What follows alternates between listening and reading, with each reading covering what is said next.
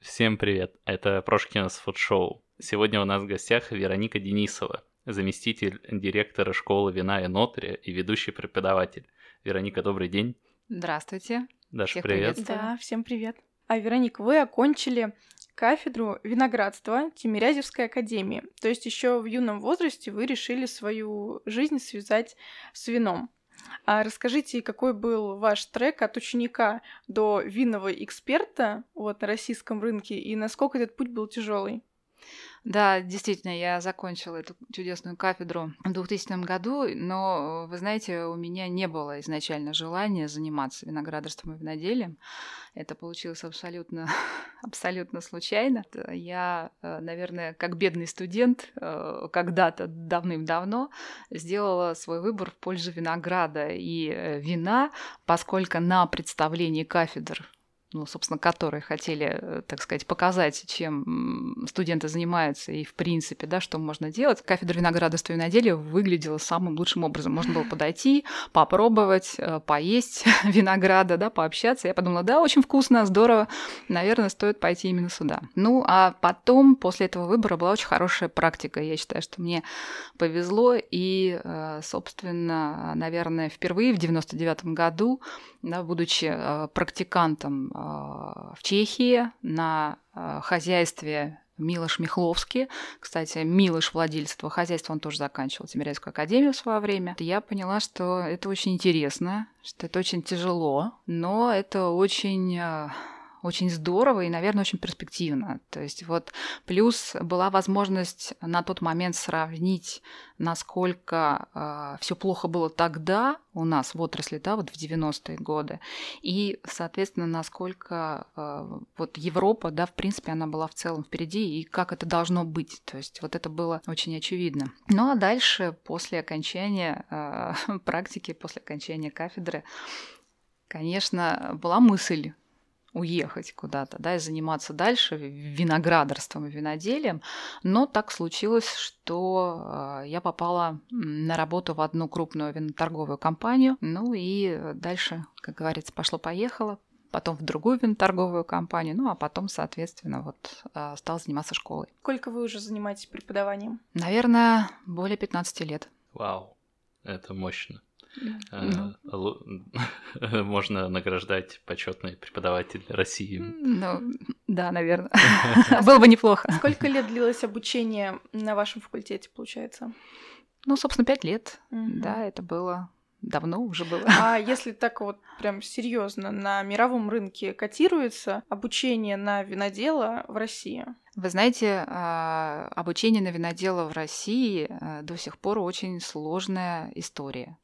И я в свое время, а, заканчивая Академию Тимирязевскую, я не была виноделом. Нет.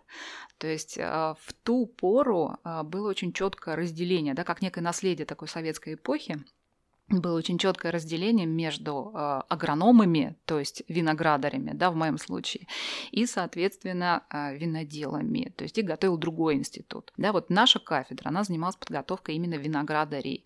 У нас была задача вырастить как можно больше, да, так сказать, чтобы э, из этого как можно больше можно было сделать как можно больше вина. Но этим уже занимались другие специалисты. И это очень такая история история отличная от э, европейского образования, потому что там, ну, собственно, такой человек называется энолог, как правило. И э, он в совокупности владеет и той наукой, и другой. То есть он, э, собственно, знает, как выращивать, он э, понимает, как производить вино. Ну, то есть вот, по крайней мере, э, Наверное, так. То есть я правильно поняла, что во время вашего обучения вы не стали познавать э, тонкости вкуса вина, оттенков? Ну, на это не обучали? Нет, ну тонкости вкуса, конечно, мы познавали как могли на том уровне. Что вы, что Вот. Но э, отношение к этому серьезное, вот именно это все-таки уже более поздняя история. На тот момент э, вот первые такие азы были привиты именно на практике, именно вот в Европе, именно вот у Милоша, за что ему большое спасибо. Ну а дальше уже экспертами нашими. Да? А расскажите, вот школа вина Энотрия, у нее есть какой-то, я не могу вспомнить точно, какой-то крутой сертификат, или она единственная какая-то сертифицированная школа в России кем-то? Вот в чем отличие от других школ вина? А, я сейчас буду, наверное, говорить очень много хороших слов о своей школе, потому что я патриот своей школы, это правда. Я очень люблю свое рабочее место. Если э, говорить про отличия от других школ, то э, первое это то, что касается наших авторских программ, авторских курсов. Ни одна школа в России не дает такую обширную программу. У нас свыше 500 часов, э, которые мы даем. И, собственно, это, наверное, очень круто. Вот правда, я прям так и скажу. Не в одной наверное, другой какой-то школе и даже за рубежом вы э, не найдете такую программу, ну или будете долго искать похожую историю. А второй момент, да, мы действительно единственная школа в России, которая является официальным проектом Российской ассоциации сомелье, а, которая в свою очередь является частью Международной ассоциации сомелье. И вот именно Международная ассоциация одобрила нашу программу, и мы имеем право ставить, соответственно, это одобрение в виде логотипа на э, все документы, которые мы официально выдаем. А какой сейчас у вас самый популярный курс? Самый популярный, самый сложный, самый длительный, самый профессиональный. То есть это э, программа она осуществляется два раза в год, то есть вот э, зима-весна мы ее называем, и, соответственно, осень-зима. Это как раз 4 месяца обучения каждый день. Ну и э, как финал собственно, сдачи экзамена или не сдачи, кто как занимался. Вот по итогам которой мы вручаем либо диплом, либо сертификат. А, я недавно смотрела, мне было интересно вакансии а, людей на рынке труда вот связанные с вином, и практически во всех написано «Мы будем очень рады», или даже это требование, курсы Энотри. Вот именно не просто какой-то винной школы, а именно Энотри. Вы знаете, это очень приятно слышать, да. Буду знать, что даже да. так. Курс получается довольно интенсивный. Пять дней в неделю, четыре месяца подряд а, и по четыре часа в день верно? Верно. Иногда больше, потому что мы еще очень часто устраиваем всевозможные факультативные мероприятия для наших студентов. То есть э, приглашаем в гости э, виноделов э, разных и российских, и нероссийских. Да, ждем в гости каких-то экспертов, которые с удовольствием к нам приезжают, что-то рассказывают, вместе дегустируют со студентами, представляют свою продукцию, отвечают на вопросы. И по факту по факту, конечно, с точки зрения часов и времени мы занимаемся студентами большей степени, чем это заявлено на сайте, например, да, или в программе. Какой трек предназначен выпускникам школы Инотри, расскажите? Самый обширный, самый разнообразный, потому что здесь есть а, множество вариантов. Один, правда, самый, наверное, распространенный это стать, ну, например, а, менеджерами, да, там, продавцами виноторговых компаний. И а, вот наша школа она на самом деле по факту работает еще как некое, знаете, такое агентство по трудоустройству, потому что мы получаем огромное количество заявок от ресторанов, от виноторговых компаний. И вот здесь, э, опять-таки, мы не анонсируем эту услугу, но все те, кому нужна работа, из наших студентов, да, то есть мы ими занимаемся, и мы э, помогаем, такое собственно, эту работу. Да, да, то есть это, такое вот да. помогаем в трудоустройстве обязательно. Мы, в принципе, очень э, любим своих студентов-выпускников. У нас такая система клубная, к нам приходят в гости, да, даже просто попить чай, рассказать, как дела, вот, и мы всегда готовы помочь в любом вопросе. Ну, а, конечно, еще э, вариант, собственно, устройства в рестораны, например. То есть мы говорим о профессии сомелье, да, которая, слава богу, у нас э, теперь существует официально с 2015 года. И наши э, студенты, собственно, начинают свою карьеру, ну, например, с помощника сомелье, потом дальше сомелье, потом шеф сомелье и так далее. Плюс, э, если мы говорим о том, что человек мечтает скажем, действительно очень сильно вырасти и стать не просто сомелье, да, а стать э, таким высоким профессионалом, то э, для этого есть еще э, такие замечательные организации у нас на рынке, как ассоциации сомелье. То есть вот глобально есть Российская ассоциация сомелье, но есть подразделения, есть филиалы а, Московской ассоциации, Питерской ассоциации, Краснодарской ассоциации и так далее. Э, собственно, это движение целое, то есть прям целое движение, а, и здесь э, совершенно серьезно мы говорим о тренировках, о саморазвитии, мы говорим об участии в профессиональных конкурсах, причем не только у нас на рынке, но и за рубежом. И, э, собственно, вот в этом случае действительно люди люди растут профессионально. То есть это сейчас очень прям вот очень здорово, да, то есть прям очень круто, то есть быть таким специалистом, чему мы тоже очень рады. А, бывают, а, бывают разные интересные вакансии, например, ну, например, а, сомелье на яхте, да, например, у какого-нибудь, там, скажем, богатого человека. То есть вот такие предложения бывают очень интересные. Можно... И они все приходят, эти предложения вам в школу? Да, да, да. Вот у нас девушка недавно э, как раз вот отправилась по такому замечательному предложению работать в Канны. Э, очень хорошо себя чувствует. Говорит, спасибо. Да.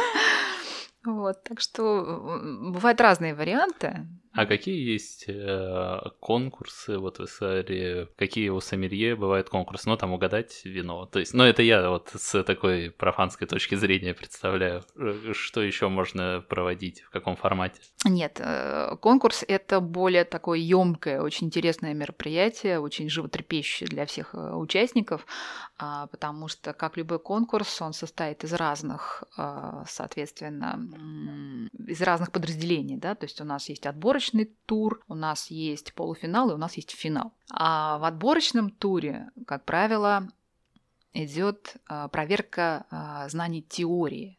То есть а, все участники, которые подали заявку на такой конкурс, они пишут тест, профессиональный тест, по итогам которого отбирается порядка 12 человек, которые проходят полуфинал. Вот. Дальше начинается интереснее, потому что здесь э, участников ожидает проверка их профессиональных навыков, и э, тут действительно э, включаются такие интересные задания, как дегустация вслепую, да, то есть, например, определить э, тип напитка, да, там дать ему какую-то характеристику, э, то есть, так сказать, описать образец. Говорим о том, что э, здесь наши участники уже начинают показывать свое мастерство э, работы работы в зале, да, то есть как бы он работал с гостем.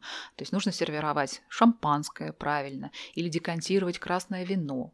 Ну, вот, э, собственно, представить какой-нибудь образец, там, скажем, на английском языке, посмотреть, как вина сочетаются с сигарами, да, пройти такой быстрый и внезапный какой-то такой вот тест, да, вопрос-ответ. То есть э, после полуфинала дается три участника. И вот тут начинается самое-самое интересное, потому что э, в этом случае уже это действие переносится на сцену, для этого снимается определенное помещение, приглашаются все желающие, в первую очередь, конечно же, из нашего профессионального винного мира. И, а, собственно, три человека, они практически, да, то есть практически разыгрывают некое шоу профессиональное. Опять-таки, э, у каждого много болельщиков, а, люди переживают очень сильно за участников. И э, на сцене каждый из них а, по очереди, в зависимости от того, кто вытянул какой номер, да, там в результате жеребьевки, показывают да, как они обслуживают, как они сервируют, у них бывают задания сюрпризы, да, то есть они исправляют ошибки в винной карте. Это все очень зрелищно, это все очень здорово, и, э, собственно, человек, который побеждает на этом конкурсе, он становится известен, во-первых, безусловно. А, это, опять-таки, дает э, определенный ну, скачок да, вот в профессиональном росте. Открывается больше возможностей с моей точки зрения, все-таки. Ну и э, как-то вот все пишут, говорят.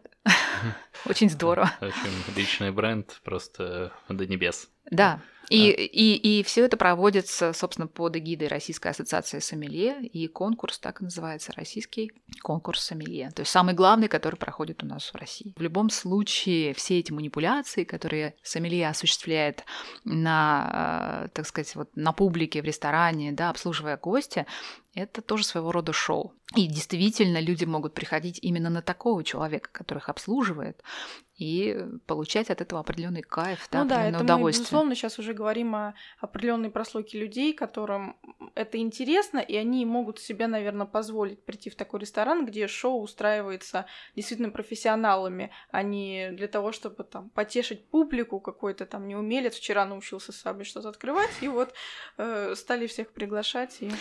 Но э, если говорить вот о моем отношении к открытию сабли, да, то есть вот э, я считаю, что это не всегда здорово, то есть не всегда уместно.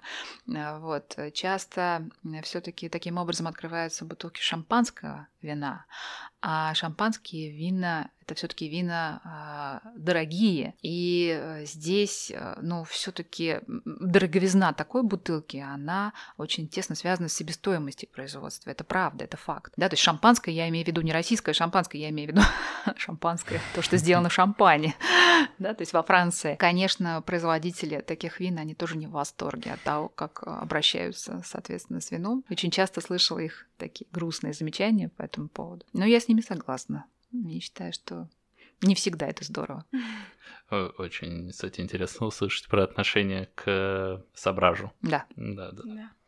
А на посещении школы как-нибудь сказался кризис 2014 года? Нет. Конец. Вот прям совсем никаких новых не было программ а. придумано. Люди как ходили, так столько платили, столько же и потом. А, смотрите, мы в 2014 году а, запустили новый курс, придумали новый продукт. Мы решили, что надо вовлекать а, как можно больше людей в наш мир чудесный, не только из профессиональных каких-то слоев, да, но и, соответственно, из любителей. То есть просто чуть более простым языком рассказывать о, вино, о вине, ну, как-то вот учить каким-то основам, соответственно. Продукт получился очень востребованным. И, кстати говоря, Наверное, если совсем честно говорить, мы 2014 год вот как раз пережили конец. Вот очень хорошо благодаря тому, что он у нас появился, и люди стали к нам приходить все больше и больше. Скажите, да. вот чтобы слушатели понимали вкратце, какие у вас есть курсы, на каких людей они рассчитаны? Угу. По длительности бывает же там условно 4 месяца, бывает месяц, бывает даже несколько дней. У нас есть а, самая большая обширная программа, это свыше 500 часов а, занятий, которое длится 4 месяца, каждый день с 10 до 2. А самый профессиональный курс, собственно, он дважды в год у нас проходит. И а, это курс, ну, чего ж, а, таится самый дорогой, да, действительно. Вот. И как это не парадоксально, да, как это... Можем озвучить цену, да, 200 тысяч, если не ошибаюсь. Да, более 200 Но тысяч. вот я сегодня анализировала вашу сумму, и сначала я думаю, конечно, безусловно, 200 тысяч — это ну, очень большая сумма. Но если так прикинуть, 500 часов, если разделить на стоимость, то у вас получается, что один час вашего занятия с дегустацией вина очень качественного и рассказом профессионала стоит порядка всего лишь 400 рублей там чуть плюс-минус. И мне кажется, это абсолютно все-таки адекватная цена. Конечно, ее нелегко сразу заплатить, но если относительно часов и того, что вы получаете, Конечно. то это очень маленькая, на самом деле, сумма. Вы знаете, это адекватная стоимость, и более того, она, она у нас практически не меняется. Вот если взять, например, вот тот же самый 2014 год и взять сегодняшнее время, мы, ну, если выросли в цене, то совсем чуть-чуть, абсолютно. Вот и то э, это было продиктовано тем, что э, те образцы, которые мы представляем на дегустации, они, э, опять-таки, да, в силу обстоятельств, которые складываются на рынке, дорожают. Ну и мы немножко вот чуть-чуть там подтянули эту стоимость. Вот. И народ, который к нам приходит заниматься, который, собственно, да, вот рвется на эту программу, в принципе, они понимают, вот особенно по, по окончанию этой программы, они понимают, на что уходит основная масса потраченной ими денег, да, потому что одна из самых больших статей затрат, которую мы имеем, это вино. И э, мы, как мы любим да, говорить, и это правда абсолютно, мы не жалеем вина. Мы э, не экономим на вине. То есть мы даем очень хорошие образцы. То есть это... Мы сами это проверили, когда были у вас Действительно. итальянских вин, да. Вот, так что мы стараемся здесь вот именно показать, насколько это возможно, абсолютно э, серьезные, глубокие, очень интересные авторские работы. А у нас есть профессиональные курсы также, но они более укороченные. Мы называем это интенсивной программой. Э, то есть смысл такой, что э, с одной стороны мы сохраняем все ключевые темы, необходимые для нашей профессии, но в то же время да, мы снижаем количество часов. То есть мы рассчитываем на то, что люди, которые идут на данные программы, они способны также сами еще заниматься и уделить ну, больше время, э, времени вот именно э, самообразованию, то есть позаниматься больше дома, почитать что-то дополнительное и так далее. И э, такие курсы – это вечерние курсы, они осуществляются три раза в неделю, э, с 7 часов до 11 11 часов вечера. А вот часто это бывает до 12. И, а, народ не хочет расходиться никак. Вот. Но, собственно, это удобно вот как раз э, тем людям, кто работает, например, да, у кого есть работа, кто э, после работы также получает дополнительное образование, и эти программы также очень востребованы. А, плюс есть любительская программа, вот этот экспресс-курс курс 10 занятий, созданный экспресс-курс вот в 2014 году. То есть там мы рассказываем основы, основы нашей истории, да, то есть про сорта винограда ключевые, как вино делается, как вино выбрать, то есть помогаем, опять-таки, понять какие-то ключевые вещи именно любителям. Ну и есть программы, а, такие так называемые авторские программы, спецпрограммы, это когда к нам приезжает кто-то из экспертов или кто-то из виноделов, да, то есть, например, вот э, в январе мы планируем запустить уже второй раз программу именно для виноделов. То есть совершенно серьезная, с глубоким погружением в химию вина, вот во все нюансы абсолютно. То есть именно для тех, кто собирается производить вино. И вы знаете, у нас просто сейчас такая интересная ситуация складывается. А очень многие люди, кому удалось накопить какую-то сумму денег, достаточно успешные люди, богатые люди, они почему-то очень хотят стать э, виноделами, они хотят вложиться в землю, покупаются виноградники и в Крыму, и на юге России. У них есть потребность это, да, вот именно переучиться, понять, как это работает. Для них это интересно. Это новый рынок. Да, да, да. То есть вот как ни странно, таких людей достаточно много. Но школа Инотри, получается, какой-то везунчик, если их не коснулся кризис 2014 года. А что тогда можно сказать о потребителях вина? Вы заметили, что что-то произошло? Что-то произошло, да. Что-то что-то происходит, а, рынок меняется, действительно. А потребители вина, люди, которые вино а, любят и пьют, с одной стороны, стали более разборчивыми. И вы знаете, а, вот, возможно, я так скажу, благодаря кризису импортеры вина тоже стали более такими э, динамичными в этом вопросе, да, то есть стали более отзывчивыми на э, требования потребителей. Я имею в виду, что за последнее время у нас на рынке появилось очень много образцов вина, которые привезены, э, да, из каких-то вот э, регионов, ну, на которые раньше никто не смотрел. Да? То есть эти вина хорошие, интересные, но а, малоизвестные, что, в общем, влияет тоже на соотношение цена-качество. И вот теперь, например, у нашего потребителя есть возможность попробовать вот что-то такое вот э, интересное. Это во-первых. Во-вторых, мы а, с вами должны сказать, что люди либо стали, ну, скажем так, пить а, меньшей степени, да, то есть, ну, я имею в виду, э, если раньше они условно потребляли какую-то дорогую бутылку, там, скажем, а, в определенной ценовой категории высокой, там, три раза в неделю, да, например, то сейчас они, например, это делают реже да, то есть не, не, не собираются отказываться от своих предпочтений, да, понимают, что вино стало дороже, но вот, э, соответственно, они делают это реже, там, два раза в неделю, один раз в неделю. Либо еще один вариант, когда потребитель спускается ниже по ценовой лестнице и, соответственно, пытается искать вот в этом сегменте что-то, да, интересное, что-то такое более такое приемлемое, да, соответственно, для себя. Я вот недавно была а, в Крыму и разговаривая там, с местными жителями, а, услышала, что они говорят, что сейчас там конкретно небывалый подъем и рост идет а, виноделия, сажаются новые виноградники и так далее.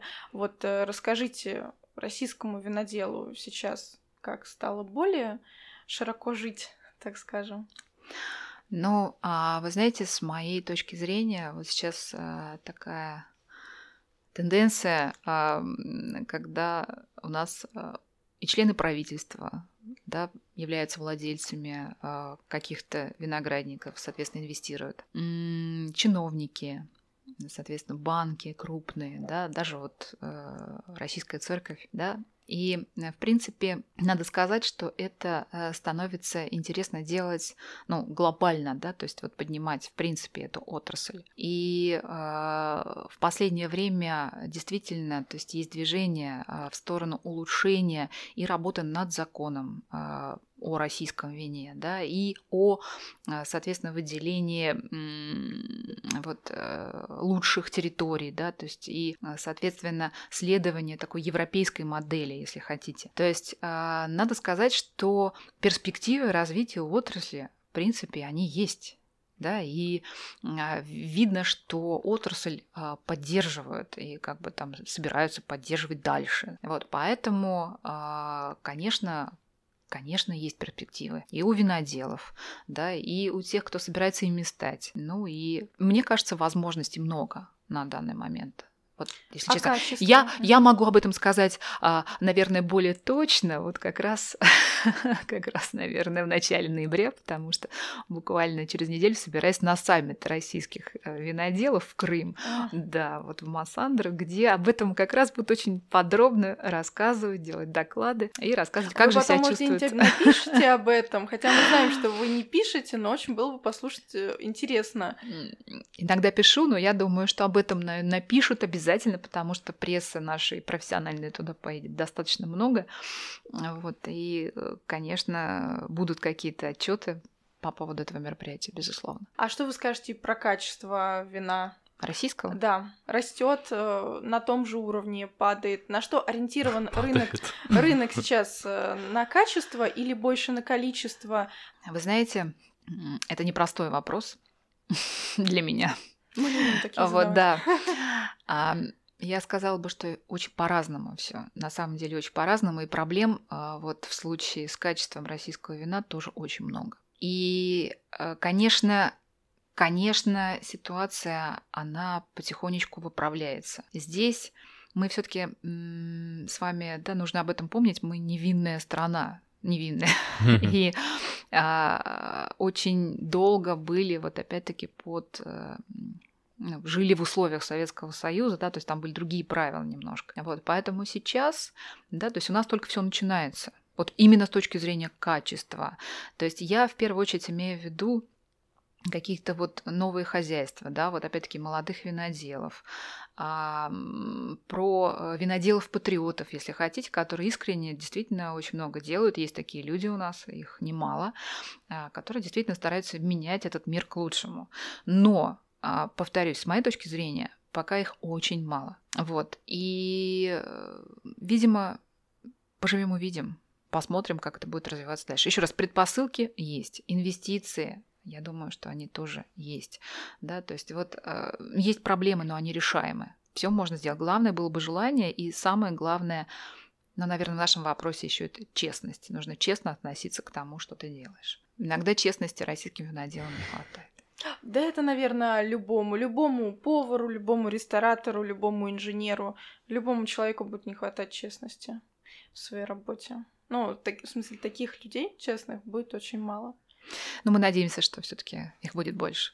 Тем Ладно, более, что, там... тем более, что российское виноделие сегодня это все-таки э, тренд, Понимаете, то есть это сейчас очень модная тема. И на том же юге, вот как вы говорите, да, то есть там все очень вдушевлены этим, а, собственно, явлением, да, как российское вино.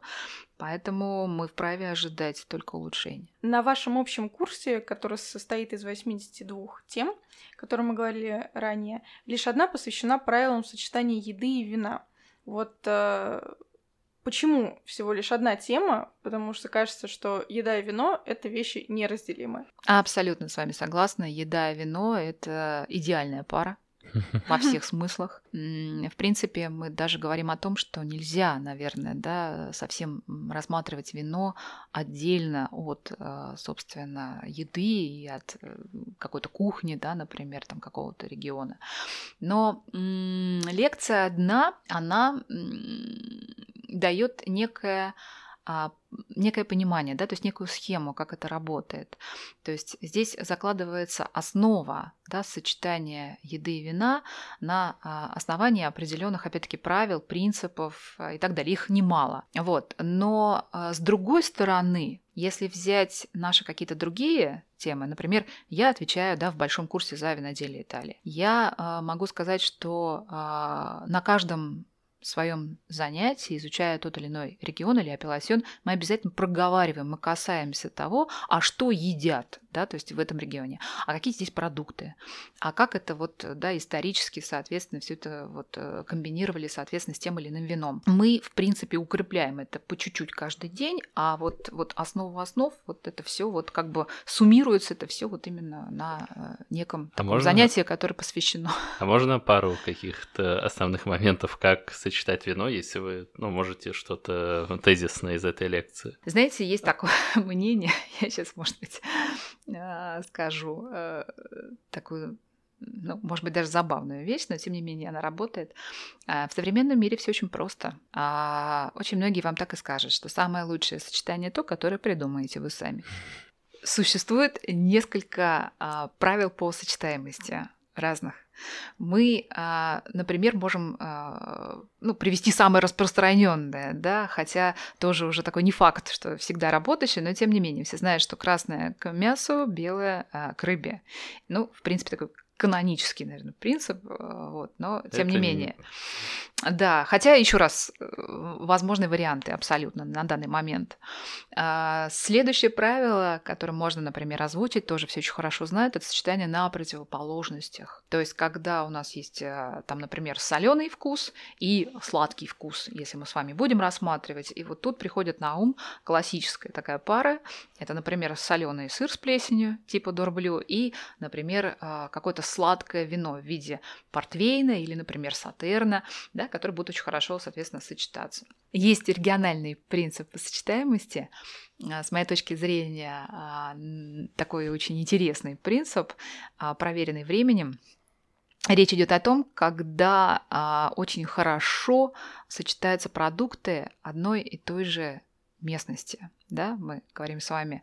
То есть действительно исторически, если посмотреть э, на тот или иной регион, то есть крестьяне, да, там занимались э, сельхозпроизводством, да, там что-то производили, там сыр, например, там, не знаю, колбасу, там еще что-то, вот, и, э, соответственно, исторически там пили с тем или иным вином. И это действительно очень э, здорово получается, то есть это такой вот очень рабочий действительно uh-huh. принцип. Ну, не знаю, например, возьмите а, Пьемонт, Италию, возьмите, например, такое замечательное блюдо, как ризотто с трюфелями, и, например, а, такое вино, как а, вино, сделанное из небиола, там, например, барола, или, например, это возможно также делать с барберой, тоже вот еще один такой замечательный сорт винограда. Ну и, собственно, сегодня мы скажем, что есть очень много разных э, вариантов. Самое главное, чтобы э, тот, кто пытался сочетать вино и еду, да, а, знал, что а, у вина есть продукты, которые сложно с ним сочетаются. То есть такие продукты враги вина своего рода, а, ну, например, уксус, если мы возьмем, то есть или, например, представьте себе салат оливье, мы его заправляем майонезом, а в майонезе есть как раз тот самый уксус, о котором мы говорим. И получается, что а, оливье... Хорошо, он... что мы вам не задали этот вопрос перед Новым годом. Нас просто не стали потом слушать, знаете. Вот. Просто оливье э, сам по себе очень а, сложный такой многосоставной. вот... Да, очень многосоставной такой вот продукт новогоднего стола, понимаете? То есть там э, он состоит из очень разных соответственно, продуктов. Вот, там есть, мы знаем, да, и яйца, и картофель, и сладкая морковка, там горошек, который тоже оставляет очень такие специфические ощущения на, и на колбаса рецепторах. докторская. Колбаса, да. Ну, все зависит еще тоже от рецепта, конечно, но тем не менее, часто у нас, по крайней мере, это все заправляется также и майонезом, да. И вот здесь подобрать пару а, бывает порой, ну, сложновато. То есть, например, азиатские блюда, там есть сладкие соусы, в которых много уксуса, вот к ним тяжело будет подобрать вино. Или прям враг это вино? Да, да, здесь нужно обязательно, обязательно нужно пробовать. Обязательно нужно пробовать. А, вот если мы э, вернемся с вами э, к оливье, то, наверное, очень хорошо будет э, с этим замечательным салатом сочетаться, сочетаться вина из ароматических сортов винограда. Вот есть такое вино, да, там как асти или маската дасти. Ну вот очень праздничное, кстати, да, с пузырьками, как раз очень хорошо будет сочетаться с, с данным салатом.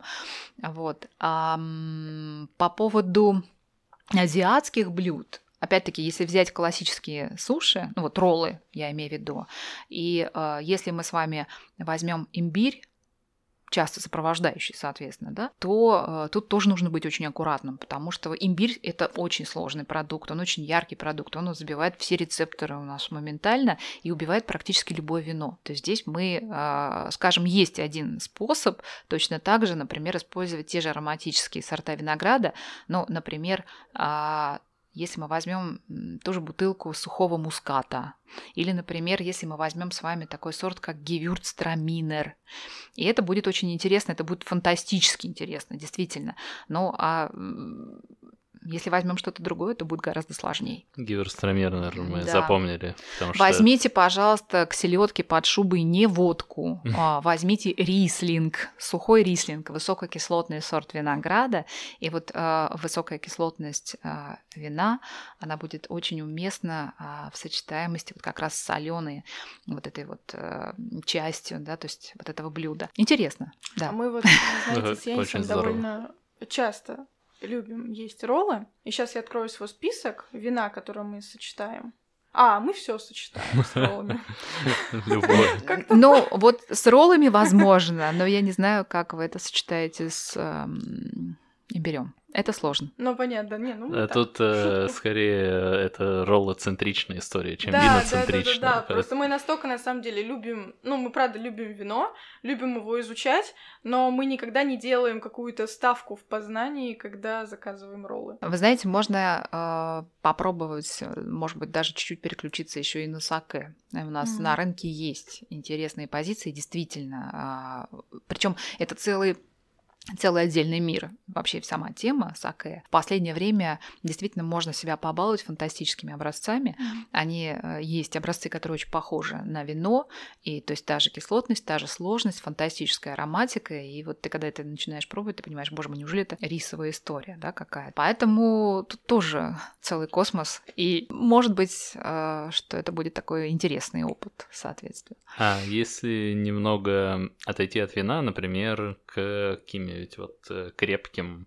а, напиткам а, наподобие виски или коньяка, вот о, насколько они сочетаются с какой-то едой и сочетают ли их, или это такая сигарная история, может, больше? Ну, э, знаете, насколько я знаю, все таки в первую очередь классика, да, то есть то, что мы видим с вами, это все-таки употребление чистого продукта. А, ну, естественно, да, я имею в виду высококачественные продукты, там сингл молты те же, да, если мы говорим там про виски, коньяк, там а, особых категорий, соответственно, высоких.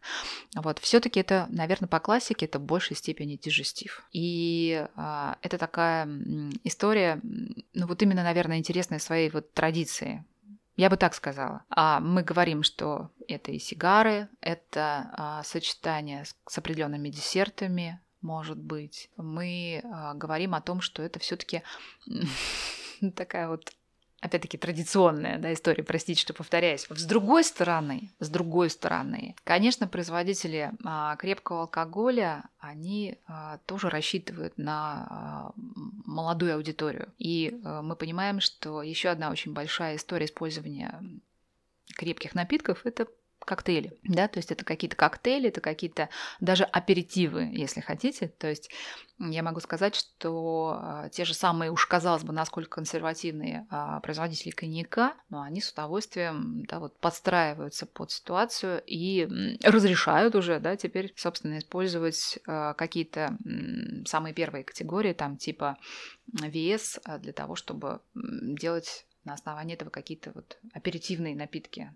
То есть разбавляют с тониками, добавляют опять-таки там лимон как вариант, хотя мы понимаем, что по классике это недопустимо и так далее. Вот. Ну и что касается сочетания с едой, я думаю, что это возможно. И скорее всего а, это даже тоже а, является некоторой а, традицией именно тех регионов, в которых эти напитки производятся.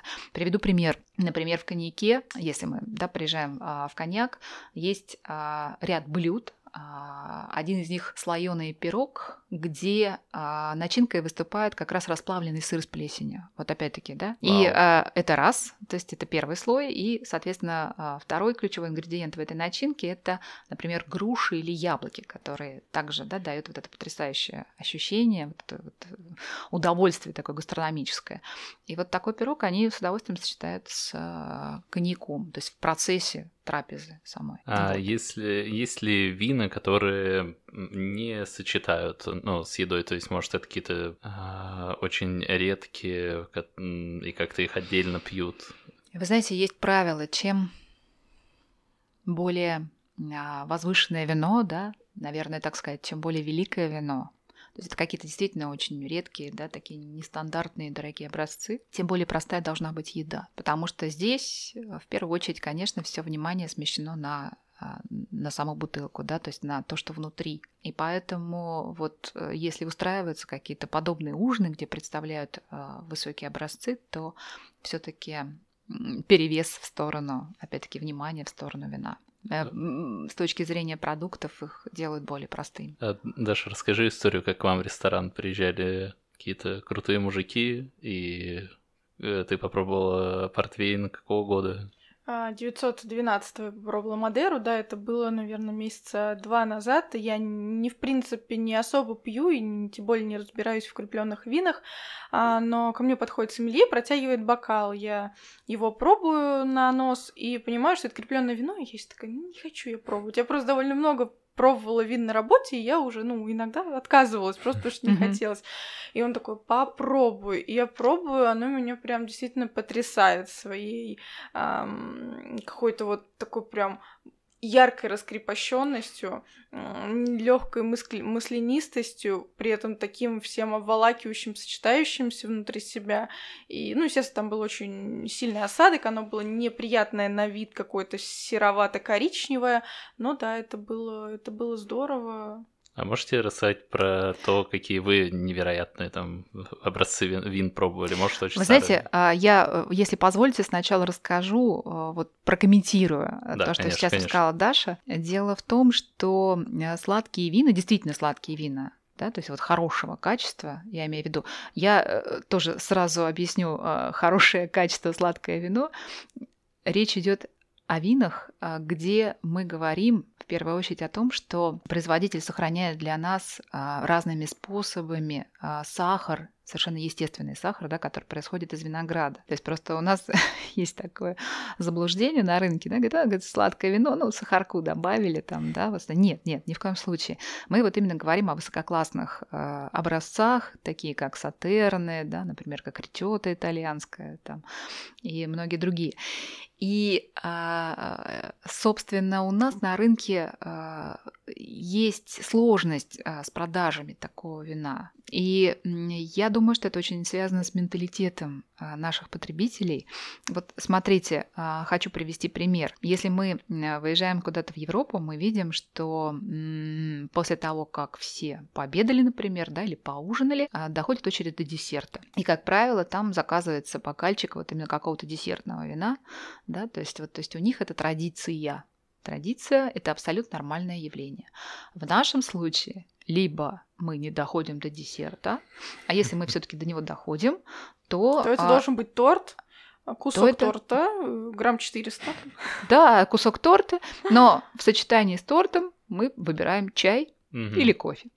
То есть у нас нет просто этой традиции, да, то есть у нас нет даже, может быть, мысли, идеи такой, что можно а, вот заказать еще там бокальчик, соответственно, вина и сочетать его как-то вот, например, с десертом. Какие-нибудь самые необычные вот такой, давайте, попсовый вопрос. Самое старое, дорогое, самое крутое вино, которое вы пробовали, и вот что вас в нем поразило? Слушайте, вы знаете, вот первое, что мне пришло на ум а, сейчас, это, наверное, а, итальянское вино, есть такое Таурази 1968 а, года.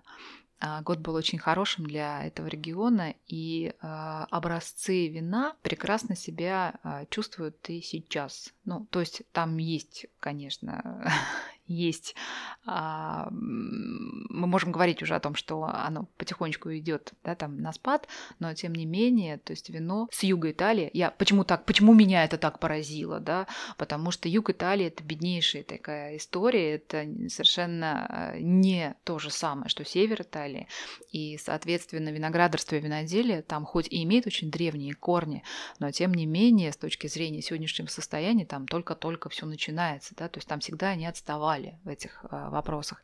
И вот Таурази его называют эксперты Барола Юга. Барола – самое великое, наверное, итальянское вино. И вот иметь честь так называться для южного вина – это очень здорово. Сделано оно из древнего сорта альяника.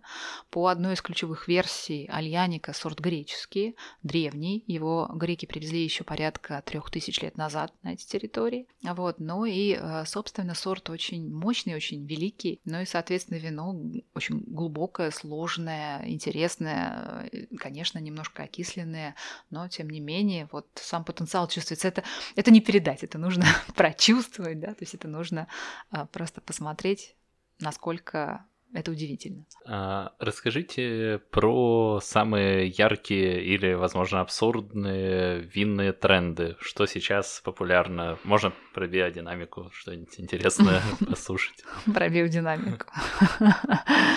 Вы знаете, у нас тенденция наблюдается, не только у нас, она в принципе наблюдается да, в мире. А, народ очень увлечен здоровым образом жизни, и мы знаем, что не только вино, но и другие продукты вот сейчас а, очень модные именно те, которые, ну, скажем так, биологически да, сделаны. То есть те, которые фермерские продукты, те, которые, опять-таки, какие-то такие натуральные, как их называют, продукты. И вот нас а, сейчас тоже начинает захватывать вот эта волна а, натуральных вин, что само по себе с моей точки зрения, абсурдно, потому что вино это, в принципе, натуральный продукт. Вот. И тем не менее, и тем не менее, да, то есть спрос на такие э, образцы у нас растет, это правда. Но э, тоже вот вы сказали биовино, да, там биодинамическое вино, там натуральное вино, это все немножко разные вещи.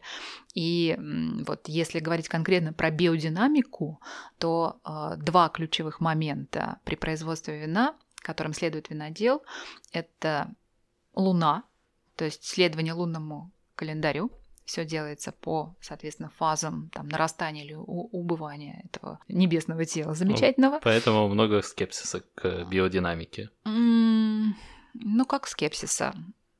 Вы знаете, профессионалы понимают, что биодинамическое вино это неплохо, это нормально. В принципе, если есть винодел, исповедующий такую философию, окей, да, но есть, они, но... так скажем, не полезнее и не здоровее обычных вин. Ну, вы знаете, это такой, да, тоже очень тонкий момент. Я думаю, что нет. И опять-таки э, здесь тут просто очень разные мнения, абсолютно есть э, противоположные. Кто-то говорит, что да, кто-то говорит, что нет, каждый подкрепляет это каким-то исследованием. Но э, вот знаете, я хочу сказать, что мы с вами, как про обычные потребители, мы этого не почувствуем, это точно. Вот, в любом случае, вот, да, сейчас в мире, в Европе, вот в винодельческих регионах виноделы стараются быть более ответственными, да, по отношению к, к окружающей среде, к почве, к, там, к самой лозе и так далее.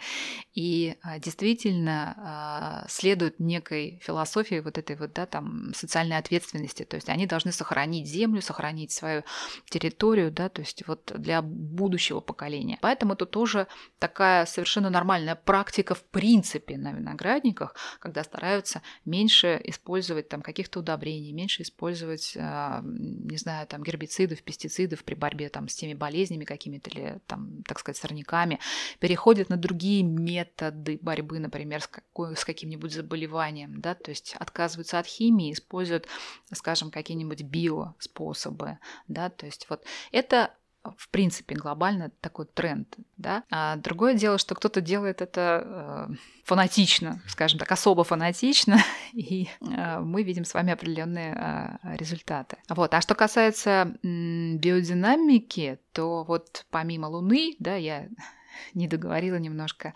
есть еще одно условие, э, когда вносится удобрения, совершенно естественные удобрения в почву, и э, это тоже целая процедура такая непростая, потому что выращивается определенный набор растений. Вот, соответственно, эти растения затем собираются, смешиваются э, с навозом, экологически чистым, конечно, как вы понимаете, а, от экологически чистых животных, да, вот.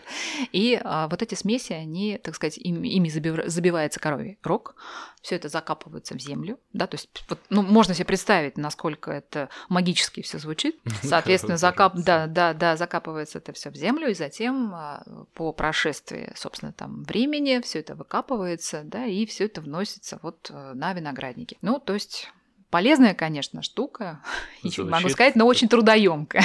вот. Звучит как хорошая такая история. Мы закопали коровий рог в землю, представляете, да. насколько мы натуральны. Да, Больше маркетинговая да. какая-то история, возможно, чтобы задрать э, сумму. А вообще, да, продукт. дорогие они. И вот, э, да, возникает здесь такой момент, э, что получается себестоимость таких вин, она действительно выше, чем у вин, произведенных по классическому способу. И вот, может быть, вот это тоже э, будет такой отличительностью, особенностью биодинамических вин. Вот. Но э, с другой стороны, да, вот опять-таки, мы э, с вами можем, изучая этот вопрос, увидеть, что многие производители, очень многие производители, да, они следуют похожим методам, и, соответственно, очень многие биодинамисты сертифицированные, ведь есть же еще и э, специальные знаки, да, то есть на, на соответственно, этикетках, то есть есть специальные организации, которые э, сертифицируют таких производителей, они, в общем-то, делают обычное вино. То есть вы никогда не отличите это от э, там, другого образца, сделанного по классической способу.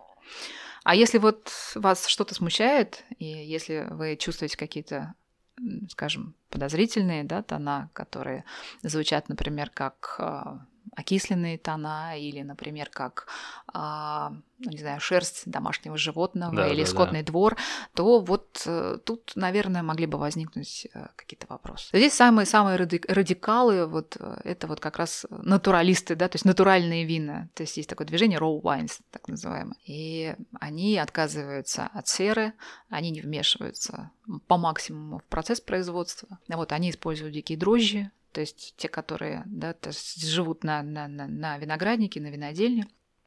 Для меня, для меня это очень часто игра а, в пан или пропал. Вот, то есть вы, с одной стороны, можете открыть бутылку, и она будет абсолютно нормальная, вот, э, а с другой стороны, такая же бутылка будет вам демонстрировать очень интересную ароматику. И когда вы зададите вопрос виноделу, скажете, а вот как так? А он скажет, ну, а что же вы хотели, натуральное вино. Поэтому как-то так.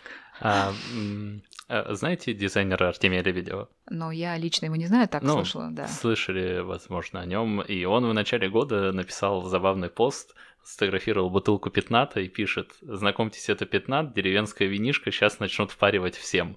И примерно как будто так и произошло сейчас там пятната, пятната вот откуда-то слышится. Вот это тоже тренд какой-то Да, это тоже тренд, конечно, да. Это тоже э, особая история, и сейчас э, на рынке очень много предложений от разных компаний, даже те, которые были, может быть, как-то даже исторически против всего этого, они тоже э, вынуждены это привести. Конечно, более разборчиво к этому подходят, но, соответственно, да, бизнес есть бизнес. Если есть спрос, соответственно, должны быть определенные предложения. А в чем его слабая сторона? Оно Почему вот э, к нему относится, что он такое забавненькое? Но, видите ли, пятнаты это чаще всего все-таки вины игристые, да, то есть вины с пузырьками. А если посмотреть на спрос в принципе, то у нас э, народ любит вина с пузырьками. То есть это по разным причинам можно трактовать, как мне кажется, Это как абсолютно. пивко, но вино. Ну да, пивко, ну вот О, кстати. отличное объяснение, да, м, пивко, но вино, плюс а, опять-таки пузырьки это некое тоже ощущение такое а, праздника, плюс а, мы можем сказать, что вот эта углекислота, да, то есть вот пузырьки, они могут тоже немножко маскировать какие-то огрешности, например, да, того же вина и так далее. Вот, а, ну и, а, собственно, отличие а, такого вина от а, обычного вина заключается в том, что у вас дображивание происходит в бутылке внутри. И отсюда как раз и пузырьки а, возникают, да. Вот. То есть это, знаете, а, вот говорят, такая поговорка есть, все новое, хорошо забытое старое.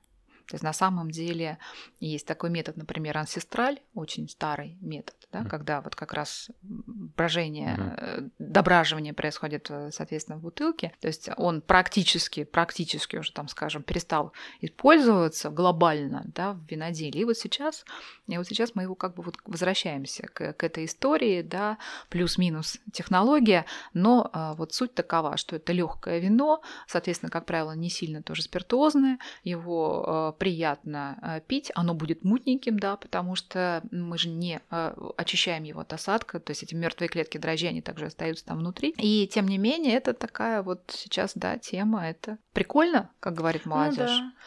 А Вот, ну, Это а что-то новенькое находит свою, наверное, аудиторию. вот, то здесь, э, конечно, да.